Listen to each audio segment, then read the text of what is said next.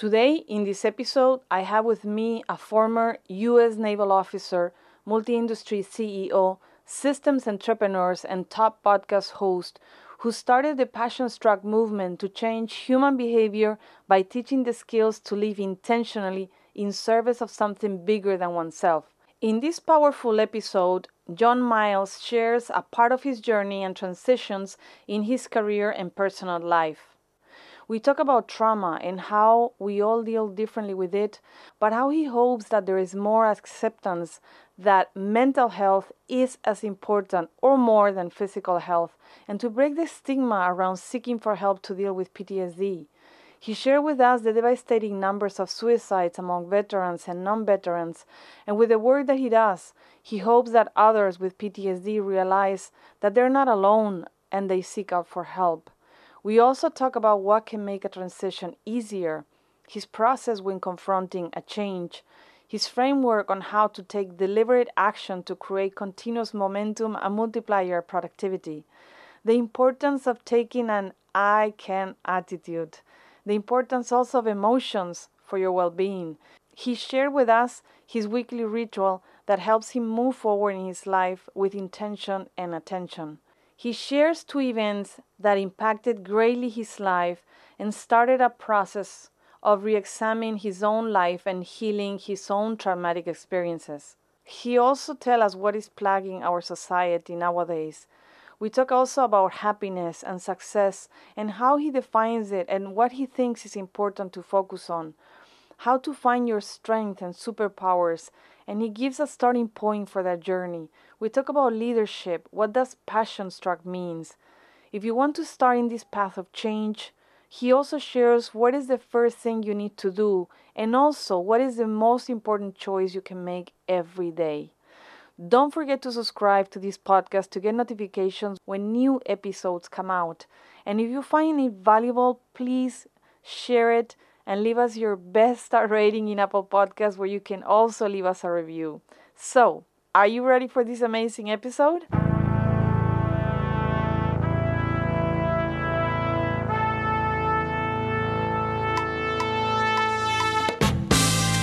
Have you ever wondered what makes people capable of creating changes that impact their lives and the world around them?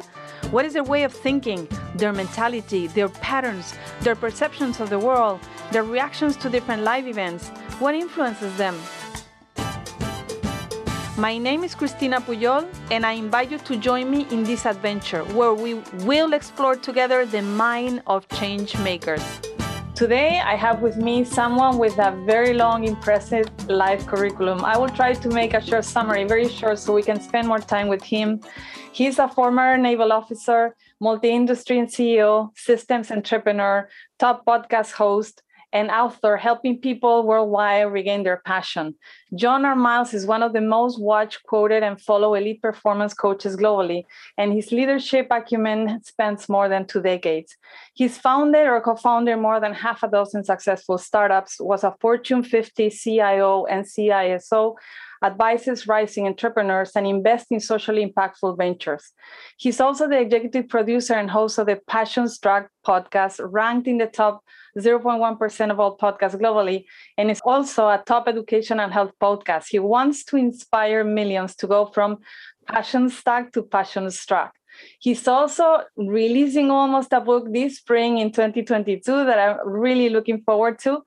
And actually, I was a guest in his podcast. That's how we met. And by getting to know a little bit more about him, I discovered that he, he has gone really through a lot of changes and faced many challenges. So I really wanted to have him because he's a great change maker. So, welcome, John. How are you? I am doing great. And it's such a pleasure to be on your podcast. I can't wait to share my message with your audience. Thanks for having me. I think it was great that you shared last time that we spoke that you actually were in Spain as a military, right? Yes, I was. Uh, my first duty station, um, once I got commissioned, was in Rota, Spain, and I got to live in the, the town next to it, uh, Puerto de Santa Maria, for a few years, which I loved.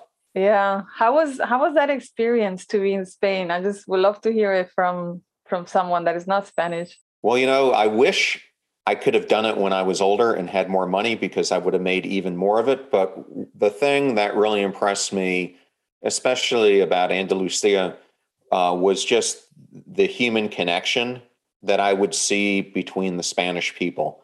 Um, and it, you know, for those who who live in Spain, I mean, they re- they realize any of those towns um, are very populated during the summer and, and, sparsely populated during the rest of the year.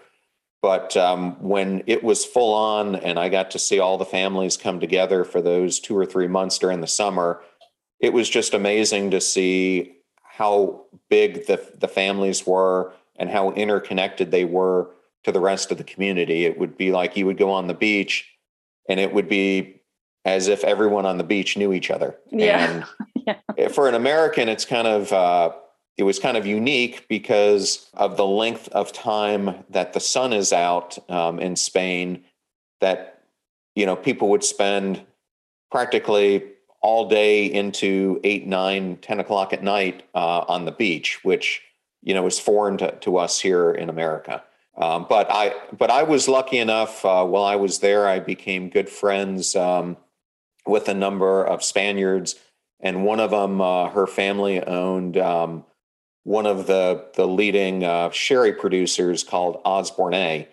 And so through that relationship, which was really unique, I got invited to a lot of their uh, get-togethers, and so I got to see a completely different side of Spain that I think a lot of my uh, peers got to see because of that. But you know, lo- love to see the the parades and everything else that that went along uh, during uh, you know Christian holidays, um, etc. So it was it was re- really a wonderful time. Uh, that's amazing that you got to meet this Osborne family. Osborne, we call it Osborne in Spanish.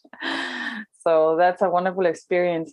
I, I, I have a lot of questions and things I would like to ask you. But um, to start from the beginning, a little bit, what made you go into something like being a, a, naval officer? What what makes you make that choice? You know, it was really a fundamental moment for me. I had grown up uh, with both parents, my grandparents, aunts, uncles, all going to the University of Michigan, and you know, I was kind of brought up that you know, that's where the family went. Uh, but my grandfather was an officer in the Army during World War II.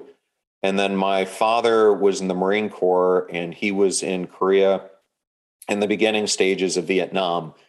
And so I had that, that legacy um, behind them. And the more I, I began to, to think about uh, my life, you know, one of the things that had always fascinated me was um, leadership and how do people become great leaders. And I, at an early age, um, had started a job at a local super supermarket and um, had achieved leadership uh, different responsibilities. I was in charge of the produce department, the truck crew, and so you know I had an early taste of leadership, and I wanted to get better at it. So when the choice came down to it, I just thought, what better place than going to the Naval Academy if you really wanted to learn leadership acumen?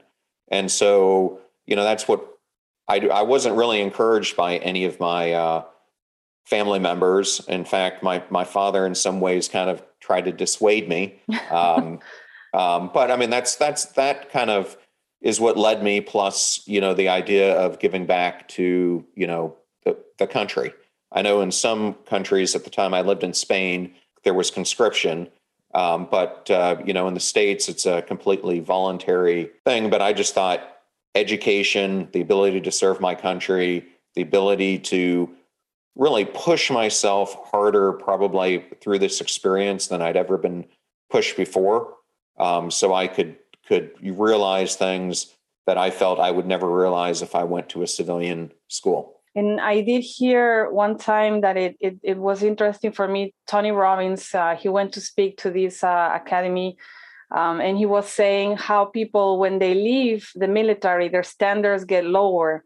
And basically, he was saying what happens usually is the standards are the medium of the people that you have around. So if the standards around are lower, those who leave the military usually lower their standards how how do you experience that when you came out of the academy and and went into the normal world, whatever that is? Well, I think you can go into different environments. Um, but I think ultimately it comes down to the individual. Um, if you are self disciplined yourself and you have an idea of, of where you want to go in your life, I think you're going to continue having that uh, inside of you.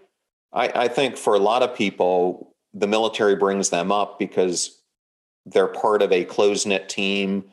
They have like minded people who are around them that are pushing them to be the best version of themselves, especially if you're in special forces, um, be, because you're training with the best. You know, everything that you're doing is a life or death mission. But I think what happens is a lot of people get away from the military and they lose that human connection that they had before. They lose that peer group who's pushing them to achieve, who's pushing them to get up early in the morning, um, etc. Luckily for me, I left the military because I had um, gone through the process of being selected uh, to join the FBI as a special agent. And unfortunately, my, my class was canceled. And so I had to find a new job very quickly because at that point I'm out of the military. Um, and at, at this point, FBI couldn't tell me when my class would get restated. So luckily, I got a job with um, Booz Allen and Hamilton, who at the time had a commercial side that was very much similar to Bain or McKinsey. And then we had a government side where the vast majority of the people who worked there were prior military. And so my boss, um, when I got there, was um, a retired um, three star admiral who happened to have led um, the National Security Security Agency, which is who I worked for in the military. And so for me, being around the same type of people I had been with before was a great way to kind of start my career in the civilian world, if that helps. Makes sense.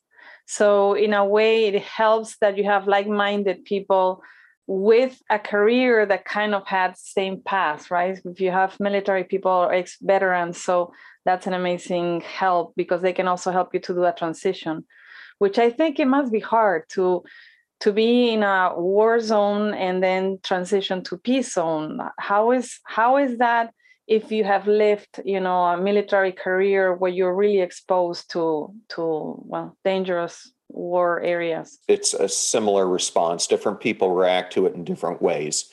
Just as everyone looks at trauma differently, I, I kind of think of trauma as like a snowflake.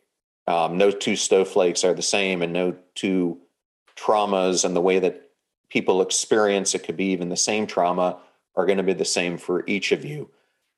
I can tell you that what I think happens to a lot of veterans is you know, you kind of go down one of two paths. Um, for me, my my combat trauma actually made it more difficult for me for many years to be around veterans because when you're in those groups, you know, before long you go into an American Legion or a, or a VFW and they start talking about battle experience or you know what you did in the service or something and for someone who's trying to suppress some of those traumatic thoughts you know, it can be a trigger.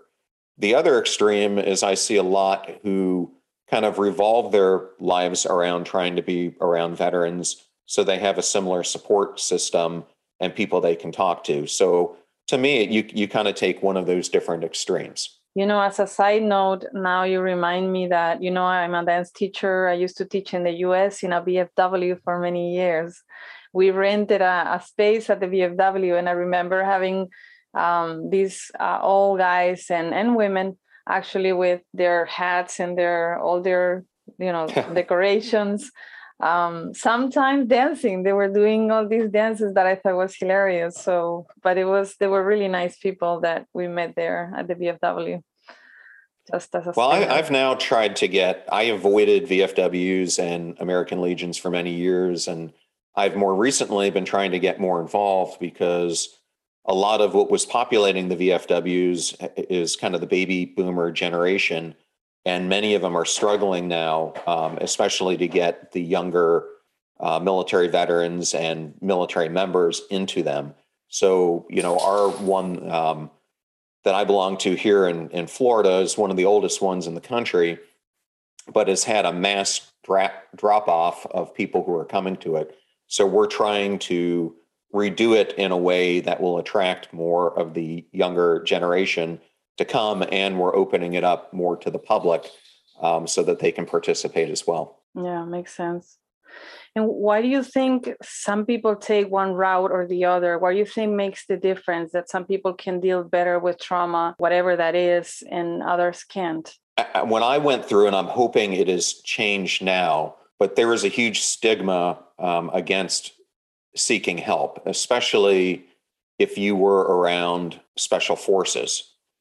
And so, because of that stigma and because of the security clearance that I personally held, um, there was a huge risk that if you sought out treatment for post traumatic stress disorder, that you might get your security clearance taken away. Mm-hmm. And so, because of that, and I still think a lot of that stigma exists today, I kind of was taught to avoid talking about it, avoid seeking help for it, and avoid even complaining about it to other people who were in the unit um, be, because it was seen as a weakness instead of being mentally strong. Um, what I'm hoping now is that there's more acceptance that mental health is just as important as physical health. In fact, I would rather have um, on deployment a person who might have some physical ailment rather than having someone who's not mentally present and mentally ready to fight. Yeah. Be- because I can tell you, you know, you can get over a number of your physical ailments through mental strength, but your physical health isn't going to help you get over your mental demons. So I think that that plays a big role into it. And so I'm hoping now that the military is doing a better job of that. Um, although, you know, a, a very discerning um, statistic for me is the amount of veteran suicides that we have here in the United States. And, you know, if your audience isn't aware of it, um, you know, it's between 18 to 22 veterans a day take their lives. And wow. that's not counting active duty service members. So, you know, something I like to point out is during the entire war on terror, the United States lost in 20 years you know, between 5,500 and 6,000 people killed in action during that time. If you look at the number of suicides that occurred during the same period, and you then multi- and then you add on the active duty members as well, it's a number somewhere between 145,000 to 180,000, depending on who you wow. ask. Yeah. Which tells me, you know, in some ways that people are not recovering from these combat situations that they're going through, which, you know, is part of the reason that I decided to do what I'm doing today, because I think the more you're willing to talk about it and, and help people realize that they're not alone, that that gives them hope and it, it gives them, you know, a reason to seek out help. Yeah. Well, to another degree is what happens also to people that have accomplished something big and then they have to transition to something like um, people that do sports at a very high level they have a short career and then who are you if you lose that? You know it's a different type of uh, situation but it also has that transition from something where you're amazing or that you're or that you were you know in a very hard situation and then you have to switch. And you seem like you've done a lot of switches in your life. Like i, I was reading your bio it's like you've lived like 10 lives consecutive changing and making big changes. So, and I know every change has its own learning, but what can help you to make a transition easier after all that you've been through? Well, I would say that some of my transitions were forced upon me, and other transitions um, were of my picking. So the ones that were thrust upon me, meaning I didn't get into that FBI class or you know, worse than that was I had just picked up uh, that I was going to be part of the, the partnership at Arthur Andersen. And I worked in Houston at the epicenter of the demise. Um, you know, and in a matter of weeks, I saw a multi million dollar business collapse um, in, into barely $100,000 worth of bookings. you know, and my whole career in consulting go up in smoke.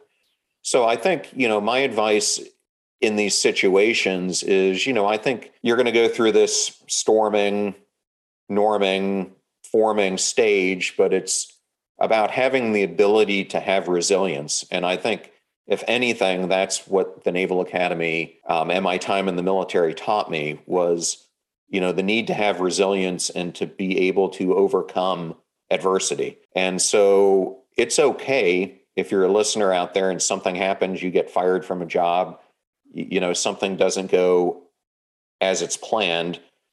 You know, to me, I kind of just looked at it that, you know, this event was meant to happen. You know, I, for a short period of time, you know, I'll let myself feel the emotions about it because I think it's important for you to feel, you know, anger, depression, you know, misgivings, whatever it may be. But the important thing is to pick yourself up and not let that linger and move on to the next thing. Because I've always thought, you know, when one door closes, it's because, you know, God is opening a better door for you. Um, and so far, you know, throughout my life, you know, that's kind of what's what's happened. And luckily, you know, I learned when I was at Andersen a framework that I use um, called a, a deliberate action process that I use in everything that I do. That I think also has allowed me to bounce back and to go on to even bigger and, and better things. And you know, the other thing I, I would tell the audience is it is so easy to say I can't to life changing opportunities. And I walked into so many things where as I was reinventing myself or being asked to take on a new job, I could have easily said, I can't do this. I don't have the background to do it. But instead, I kind of took an I can attitude. And even if I didn't have the expertise to do something, like at Lowe's, I was asked to build um, a stage four data center. I had never created anything that large before. I didn't know how to build you know a 200,000 square foot uh, facility uh, and outfit it to that point. But I, you know, I never doubted that I could figure it out, and so you know that's kind of what I did. Is you know I would take on the challenge, and then I would do the research, have the conversations, gain the knowledge to be able to do it.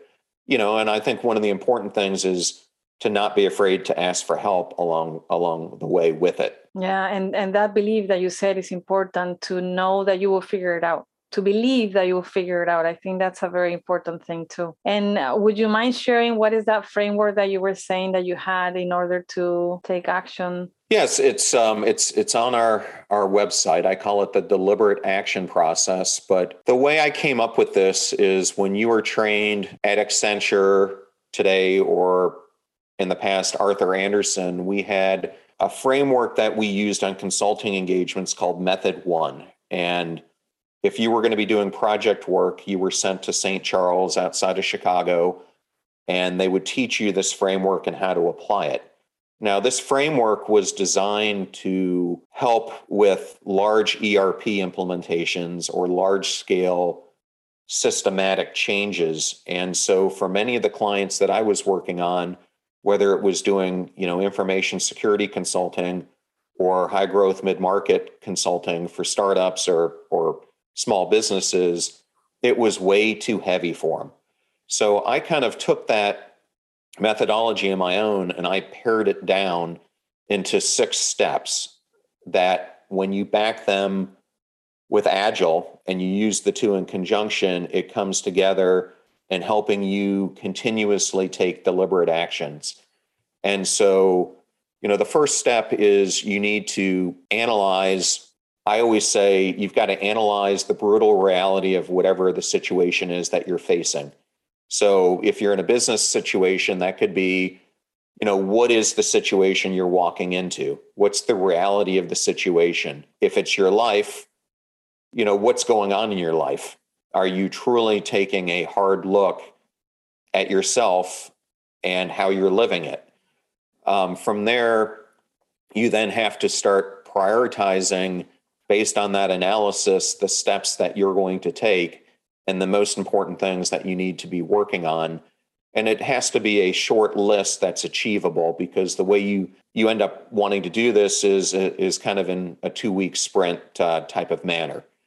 So once you you prioritize which is where a lot of people get it wrong um, because prioritization is absolutely key because that's what gives you your intentionality to execute on it I then go into the next step, which is you have to ignite that inner willpower if it's inside of you or the team you're leading if it's in a business. So that ignition, you know, if I were in a business, it would be once I come up with the analysis and the prioritization, you really need to explain that to the people you're leading so they understand, you know, why are we doing what we're doing? You know, hopefully you've brought them into the analysis phase. If not, you've been making a mistake because one of the biggest things I have found is that people don't often ask the people who they work with what the problems actually are, and they try to guess it without understanding it from the standpoint of people who've been there. But you've really got to ignite that passion within them that they're going to actually do the work um, in the next step. And even in yourself, you know you can come up with a new year's habit. Uh, you can come up with a new endeavor that you want to take on. You can say i want to start waking up at 5 a.m but if you don't ignite that inner core within you you're you're not going to carry that forward into the execution phase which is next so you know execution is just that it's all about you know working day in and day out to execute what you've analyzed, prioritized, and then set yourself up to achieve. And then after execution, you then have to measure your results against the original prioritization that you were doing. And so this is where you you really have to take a brutal look at that and make sure that you're not sh- sugarcoating the results. I mean, did you really achieve it? Did you not? did you think you were going to get a different result than than you did um, and from there you go into the renew phase which is you go through the whole thing again and you start building on where you're at from what you've accomplished in the in the previous phase and then you just keep building and building on that over time and whether it's been my personal life or the business opportunities I've been put in this framework has worked for me time and time again along those six steps. How so? Because in that framework, I also recognize my engineering mind, and I see people that apply, you know, similar ideas to work really well, but then when it comes to their own life, their personal life, they don't. How do you manage to get in that circle emotions and and how people feel so that they can really you know accomplish the same type of success whatever that means for everybody in their own personal life. Yeah to me that's where that ignite phase plays such a big role because that's when your emotion really comes in. Um, but i'm a true true believer that you have to diversify your identity. You know and you and i talked about this in the podcast uh, that we did but i think too many people uh, go through life living on a stool that has one support. Mm-hmm. Um, if you want to look at that analogy, instead of living on a stool that has multiple supports. And so, you know, when you think about this in terms of this process, it's it's not you can't just be focused on your career. It's you've got to look at relationship health. You got to look at physical health. You got to look at mental health, spiritual health, and emotional health. And to me, all those things really have to be going together and in unity if you're going to achieve elite performance in your own life. Mm-hmm. Um, and so, you know, that whole emotional side of that plays um, a huge, um, absolute role in this because if you're not emotionally at your best, the rest is going to fall over as well. Um, I mean, it will help to bring it up if you've got your physical health, um, if you've got your spiritual health, but you know your emotional role in your life plays a, a huge element to it so it obviously is going to impact it which is why for me that measurement and renew phase is so important because you need to celebrate what is going on correctly. And it's something that I do weekly, every Friday in my journal. You know, I look at what can I celebrate this week? Um, what victories have I had? And then I, I always go into, you know, what could I have done better? Or what could I have put more ownership into? And I think that's a, a great way to regulate it. Which is, uh, I think, is very important because you are spending time with yourself.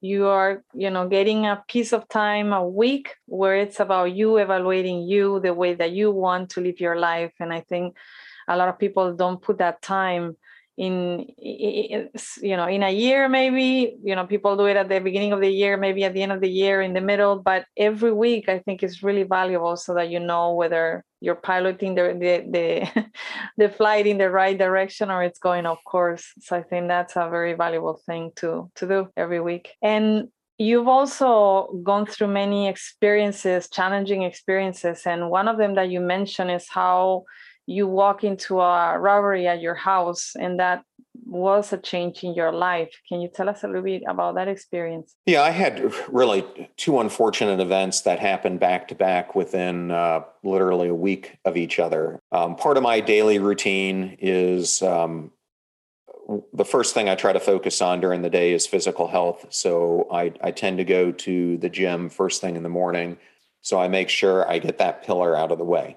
Uh, because for me, when I when I'm able to work out, it helps me, you know, with my anxiety, with other mental health aspects of my life. So, you know, the two kind of go hand in hand. Well, this day, um, I was going to the gym as I always do, but unfortunately, um, they had an electrical fire in their air conditioning system. And so, you know, the, the class I was going to was canceled. And so I went home outside of my typical pattern. And when I walked in, um, I saw a pair of uh, workman's boots um, on the ground leading up to my stair- stairwell. And at that point, um, in retrospect, I probably should have reacted differently.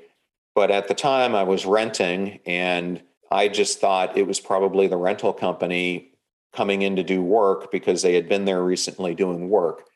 And um, so you know, as I was going up the stairs, I kind of announced myself, said I was in the house, and I didn't get a response. And at that point, I probably should have reacted differently. but I thought, well, you know, maybe the person is like me at the gym and they're wearing a headset or earphones in and they can't hear me because they're listening to music or something else. And so as I was rounding uh, the staircase, which had a, a 90 degree uh, bend in it, there was a person uh, at the top of the stairs holding a gun pointed at me. Oh, wow. And um, and at that point, um, you know, you my military instincts took over, and I immediately, um, you know, got out of the house um, as a result. And then, unfortunately, um, a few days later, I happened to be in New York. I had just landed. I was walking into a, a big uh, business meeting when my phone just started blowing up with texts and and phone calls and i finally decided i was going to going to take one of them because it seemed like something wasn't right. And um, i learned that my best friend had jumped off uh, the skyway bridge and took his life which was you know for me really sh- shocking because y- y- i had just seen him on saturday and everything seemed perfectly fine. Um, so you know, I think those those two things, um, you know, and like anything, I don't think it happened um, over overnight. You know, I don't think you feel the pain like right away. I think it it takes your system um, a little bit of time to process everything. But you know, for me, because of that in-home robbery and the fact that it was an inside job, it happened to be someone from the rental company.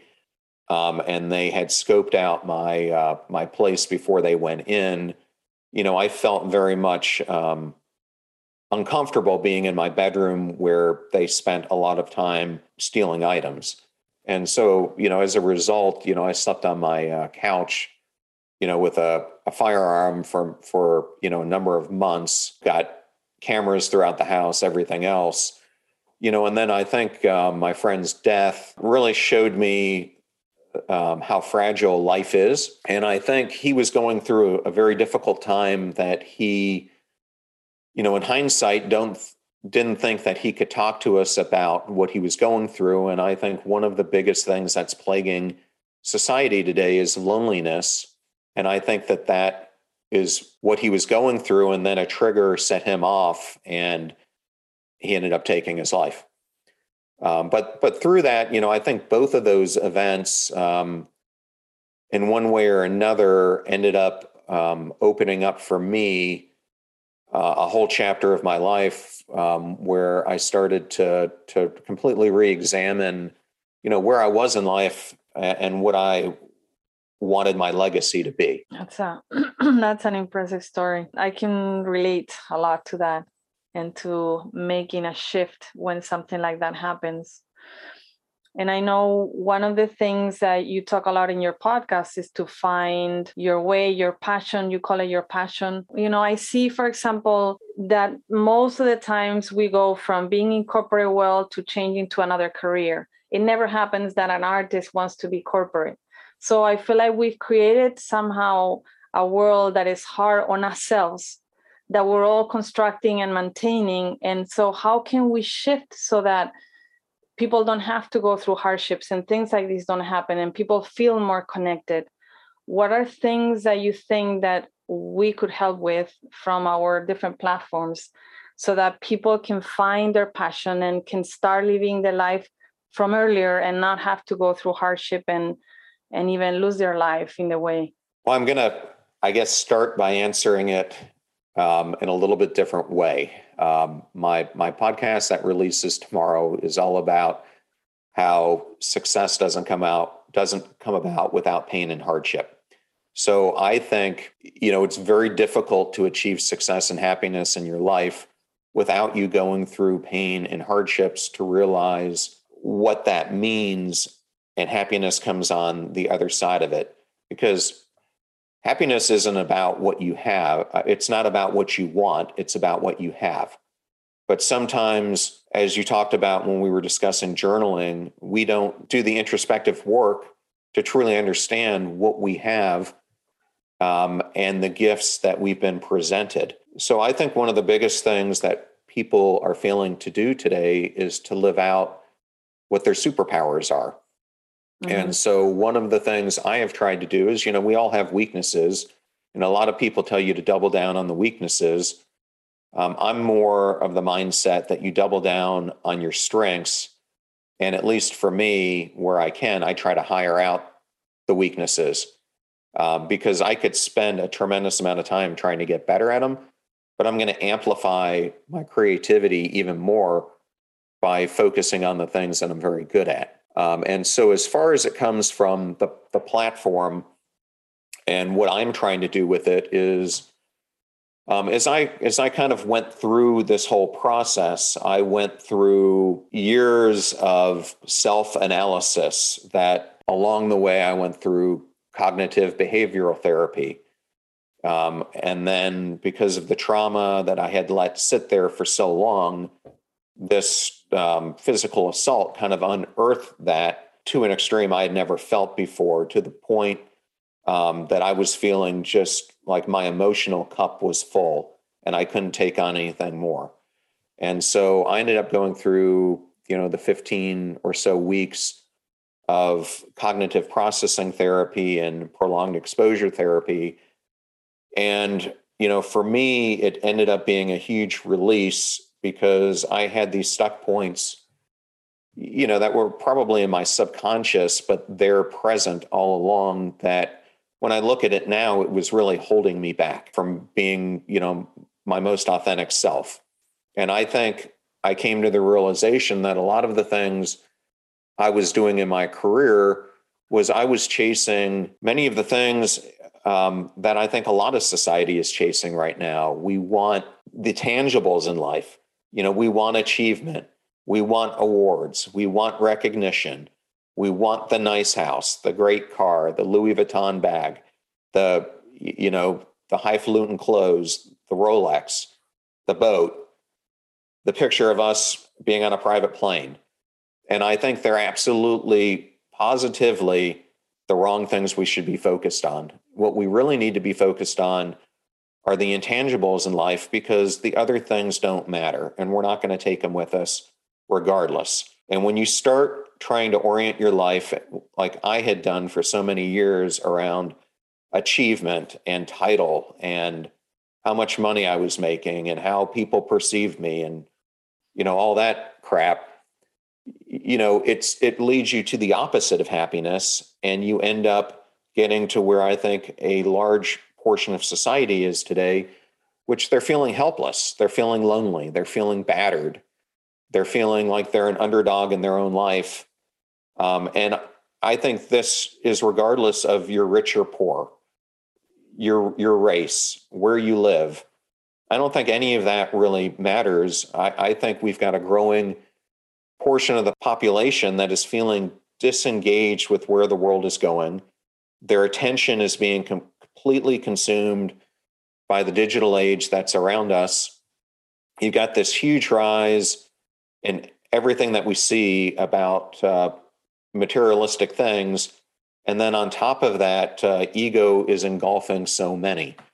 And so, really, what I am trying to do is to create a platform where I can influence people at scale to break out of that societal matrix that is completely false that we find ourselves living in, in and start realizing that we can become our true authentic selves through the power of intentional living. Yeah. So for me, that's what I'm trying to do. The intentional part is something that you talk a lot about being intentional with everything in your life and putting consciousness into what you do, what you choose, what you your actions and everything during the day. And I totally agree with that. Now, some people don't know what their strengths are. So how can they figure out or learn? Because sometimes what is easy for us, we take for granted. We don't realize. We think it's no not valuable because it's very easy for us so how can someone find their strength or figure out you know what are they good at so sometimes it's hard to separate your, your work from what you think your core strengths are um, and for me it kind of it happened in a way where i realized i had a big passion for writing and i had this really creative outlet where you know i had always written um, and I wrote a lot in my jobs, but they were typically things like I was writing a proposal for a major project, or I was writing a briefing for the CEO, or I was creating, you know, uh, a statement or a thought piece for the board, or creating a strategy document. But I always enjoyed the research and writing that went along with it. And then once you had that acumen, then speaking about it um, and and telling the world about it. But I didn't really apply those in a sense that I was capable of doing creative writing or I could be an author of a book or something else um, until I really started, you know, looking upon what do I enjoy doing. You know, if if I had a limitless amount of money, you know, where would I choose to put my time? And I think that's a great way to think about it. If you could wake up any day and design your day however you would like it to be, where where would you put your time? And I think that will help start to guide you to thinking about you know what that superpower is because they're usually tied together. You know, I think the other thing that people can look at is oftentimes if you go back in your life to when you weren't feeling this pressure from society to be something that you're not and you weren't feeling the pressures of money of the social stigma of everything else principally when you were in your childhood what were the things you enjoyed the most doing? You know you know because for me the whole artistic creative side w- was something that I was way underutilizing when I was in the corporate world, but is probably one of the biggest superpowers I have. And so, you know, I've decided to to double down on it. And I think, you know, doing the podcast and getting to write the articles and everything else is a great way to do it. So those would be some of my pieces of advice. And the other, the last thing would be, and I think Jay Shetty um, um, does a great job when he describes this, is it's okay to go out there and to sample different things. if you don't know what interests you, pick a couple days a month and experiment with something. Maybe you want to try something like the that's the rage here and where I live, which is pickleball, um, or what? dancing like pickleball. I've so heard of it. so it's it's kind of like tennis, a cross between tennis and ping pong, um, mm. but it's hmm. played on a shortened uh, tennis court. But it could be dancing. It could be it could be starting to write articles. It could be trying out public speaking. I, it, it could be whatever it is. But if you if you try something out um, and experiment with it, you're going to know pretty quickly whether it's something you you enjoy doing or not. And if it's not, your time commitment isn't that large. Yeah.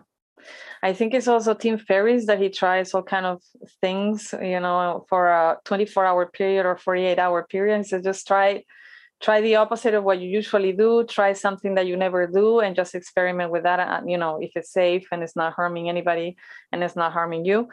But i think he's one that that uh, talks a lot about that. And i think especially for younger people that haven't experienced so much i think it's very important to experience. And even for people that have if you've done the same thing for many years it's good to explore something completely different.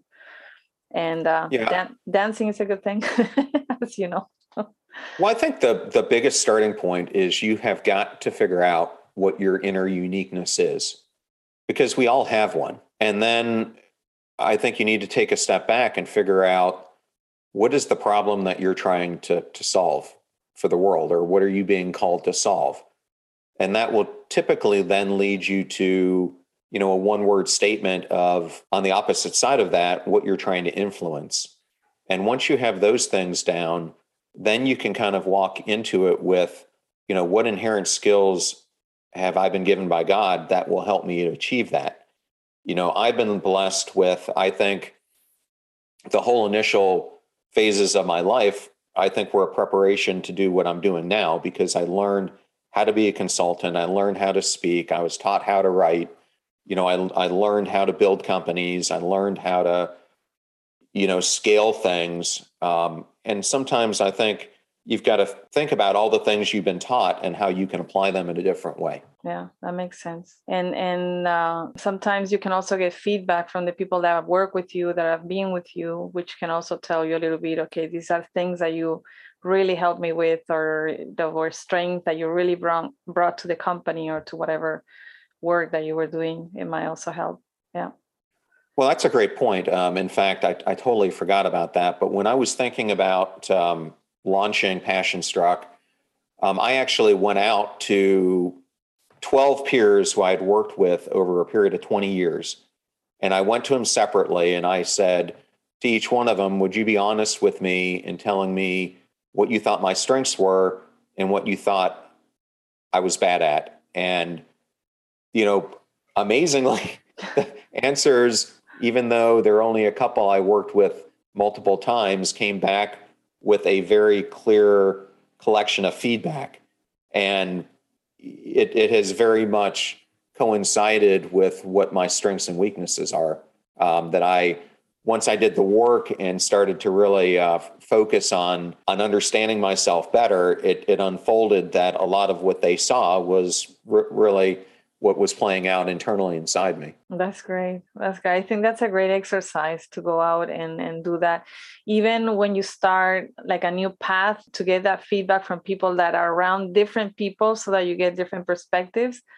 Uh, because if they really know you, they're going to pinpoint to characteristics that can really help you to move forward and and connect with your true self. Yeah. So that's really great. You did that. And you spoke initially that you started doing kind of leadership things as a kid already. And my question always is is leadership something that you're born with or can you learn to be a leader? I honestly think it's it's a bit of both. I think some of us inherently have the wiring to lead and it comes more natural to some, but there are many different ways that you can lead. Um, and I think that's what's important to understand is even if you don't feel like what you're doing is a leader, you you are a leader in so many aspects of your life. You know, in your own home, you're absolutely a leader to members of your family, and your kids are looking to you as a leader. You know, if even if you're, you know, I hate the word that we used to use in the business world, an individual contributor, because what is that really? But even that, I mean, your work ethic, the quality of what you're delivering, the way you present yourself um, in meetings when you come to them, all of that is is a form of leadership. Um, but then on top of that, you know, just like anything else in life, I think one of the biggest things that people need to understand is the human being is the ultimate learning machine. We were put on this earth to learn. And I think that, you know, we all have brain plasticity and the ability to, to learn. Um, and I, I believe that you know you can't look at a person's IQ, their intelligence level, and use that as any determination of how successful they're going to be. You know, passion and perseverance, and how you're intentional about using them, is a much greater impact, I think, than any intellect you're going to have. And so then it all comes down to your pursuit of skill sets, and we can all go out there and learn something new. I mean, I'm sure you're doing it with the podcast. I had to. You know, I didn't know how to do a podcast. I didn't know how to do all the social um, media stuff and promotion that comes through it. But if you are dedicated to something and you have a passion for it, out of necessity, you're going to learn the skill sets to do it, or you're going to suck at it. So, yeah. you know, I, I, you know, I would encourage everyone to understand that, you know, every day is an opportunity to improve your skill sets and to to learn and grow. Totally agree. And uh, yeah, with the podcast, mine was launched in eight days, so I had to learn very quickly a lot of things. so, but it's a it's a beautiful journey. Um, and in terms of defining what passion is, it's a word that is used so much you know live with passion. And but what does it mean for you passion? Well i'm going to use it around the term passion struck. So for me, what that really means is you see these exemplars who are all around us who are all around us. People who have achieved so much more than the typical person that that we typically see and as i started to analyze you know what differentiated someone like steve jobs over someone who was different or elon musk or someone else and really it comes down to three things. And I mentioned them earlier. I think it's passion, grit, and intentionality. And all three of those things working in concert with each other. So the con- concept of being passion struck is that you are so consumed with a mission based focus to solve something that's out there that's plaguing society that you are driven to do whatever it takes to achieve it, whether that's facing financial peril, reputation peril, relationship peril. You're going to do what, whatever it takes to learn the skills that you need to do to seek out the help that you need to, to achieve solving that problem. And if you look at the majority of the billionaires who are out there who started these large companies, it was because they were solving a problem that they felt needed solving. You know, for Airbnb, it was, you know, how do you provide a different way to do lodging? For Uber, how do you provide a different way to do transportation? For Salesforce.com, the whole concept of cloud computing. You know, we've recently had a unicorn in the Tampa Bay area that's you know how do you become the on ramp for cryptocurrency so that everyone can have it in their pocket so i think you've got to start out by finding a problem that's worth solving and that's where you gain that passion and to me being passion struck is just that overwhelming feeling that you have to go after it and what i'm trying to do is to normalize it because i think there are everyday heroes all among us um, we tend to gravitate to Iron Man and Captain America and you know these Batman and these fixtures that we see. But I, I think that there are everyday heroes who we need to recognize and we can emulate who are living a passion struck life, whether it's in service of a nonprofit or philanthropy or a small business or something else. Yeah, I think anybody that does their work, whatever that is, with excitement, with willingness, getting up and doing it, whatever the job, even if it's cleaning, if they're happy doing that, I think that's contagious and that's a, a message for doing the things that you like because time is very short. So we should find that what which we like. And if we cannot do it as a job, as a profession to earn the money, at least have that as a hobby or something on the side that goes along with you and maybe make it bigger. Yeah, and I and I will tell you, I think that's a great learning lesson is I used to occupy like all my time with things that I thought were important. And these were like meetings, these were things around my career, these were going to social hours, these were trying to, you know, spend as much time as I could interacting with other people outside of work so I could grow my um, and scale my my network and all these things. And I think as I have grown older, I I look back and I I say to myself, what the heck were you what the heck were you doing? You're prioritizing your time around around all the wrong things because the first opportunity you get, you should prioritize your time around yourself and being your best self. You know, and from there, the relationships and human connections that matter the most to you, and then all the other stuff. Because you know none of those other things are going to be there when you get sick or when you need help or when you need inspiration or you're feeling down. You know, they're just these things we make up that aren't really the most important things for us to focus on. You you probably kind of said it already, but what is that change you want to see in the world? I think one of the biggest changes that needs to be made are people are living in service of self instead of in service of others. And my biggest concern today is we have so many people who are self absorbed in how they see the world that until we start opening our perspectives up to seeing the humanity that's in all of us, um, we aren't going to face these immense problems that are right there out there being talked about on a daily basis that are going to impact the future generations to come and potentially our ability to inhib- inhabit this planet.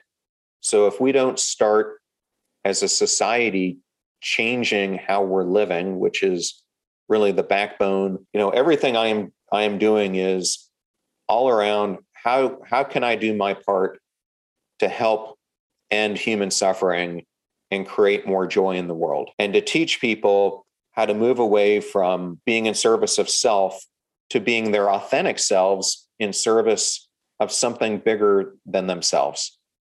And when you start doing that, I can guarantee you that your level of fulfillment and how you feel about yourself and the impact that you have is going to radically change. I think that's a very beautiful message. Also, because it's going to impact even uh, your just switching to that mindset will change how you feel and that's going to radiate all along you know beside the fact that you will be doing something for somebody else and i think a lot of people may think that this is not it doesn't concern me you know especially when it comes to bigger problems but i think we all can do something. We all can help someone and we're here to help someone else not to just help ourselves. So that's a very beautiful message.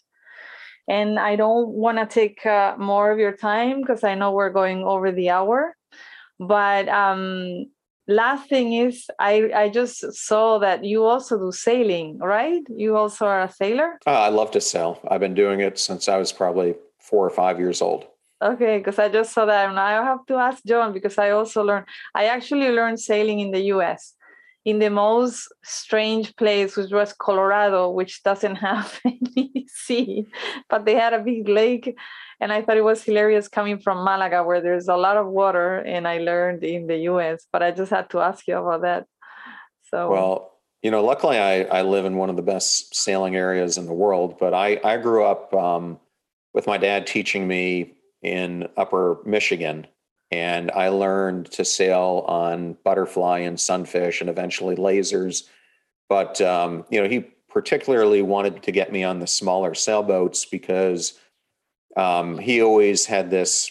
He he used to race the Mackinac Island race and other things, but he he always would tell me if if you've got it in you to be a great racer, the biggest thing that's going to hold you back is the fear of capsizing. And so even at an early age, as soon as I could, he felt comfortable having me do so, he would just have me go out there and capsize the sailboat all day long because Oh, wow. you know, especially if if you're in one of those smaller sailboats, if you're ever afraid to capsize it, um, you're never going to take the risk that it takes to put that sailboat um, to its peak performing level. And I think unknowingly, he taught me so many lessons in life that you learn from sailing along along the way.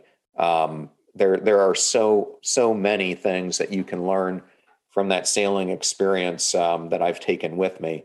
And I think the last thing I, I wanted to say, and it also it kind of goes back to the last thing we were talking about, is you know if someone wants to make this change inside of them and they they feel like they're one of the people I'm talking about. Um, you know, people often ask me, you know, well, how do you start? And fundamentally, it comes down to all you've got to do is make a choice.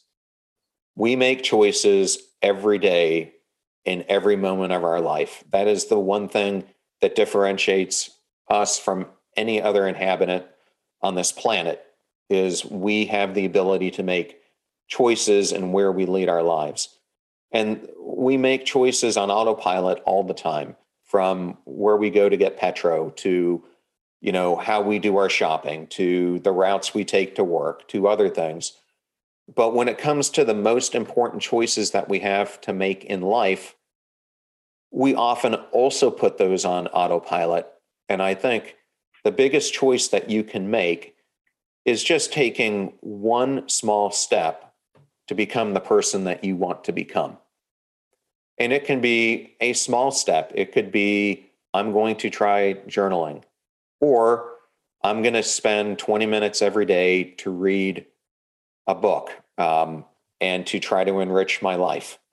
It, it doesn't matter what, but once you make that choice and you get in the habit of doing it, I guarantee you it's going to lead to another good habit, which is going to lead to another one. And before long, you're going to keep stacking these things and when you start stacking them, you're going to start making better choices along that path.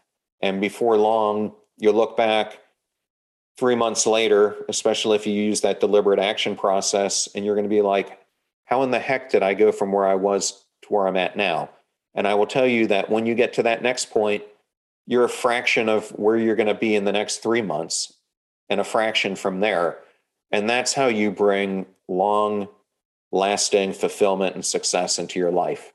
It's all about the choices that you make and how you intentionally choose to pursue them. And we are at the beginning of the year, so it's a great time to say this and and because this is when people start making all their commitments for the rest of the year. So I think this message is really important at this time and I hope people listen to it because choices is what really like you say we do every day and it's what's shaping your life. So if we make deliberate, conscious choices, it's going to bring us closer to where we want. So I hope everybody took notes of everything that John has been saying. He has so much wisdom he's sharing with us. And I will make sure to put all the information in the notes how to contact you, how to follow you, your podcast. And uh, we're really looking forward to your book. So thank you so much for sharing this time with us. And I hope uh, we can keep on connecting and talking in the future. Yes, and Christina, thank you so much for having me on your show and for doing your part uh, that you're doing now to, to help other people achieve, you know, whatever elite means in their life. Thank you.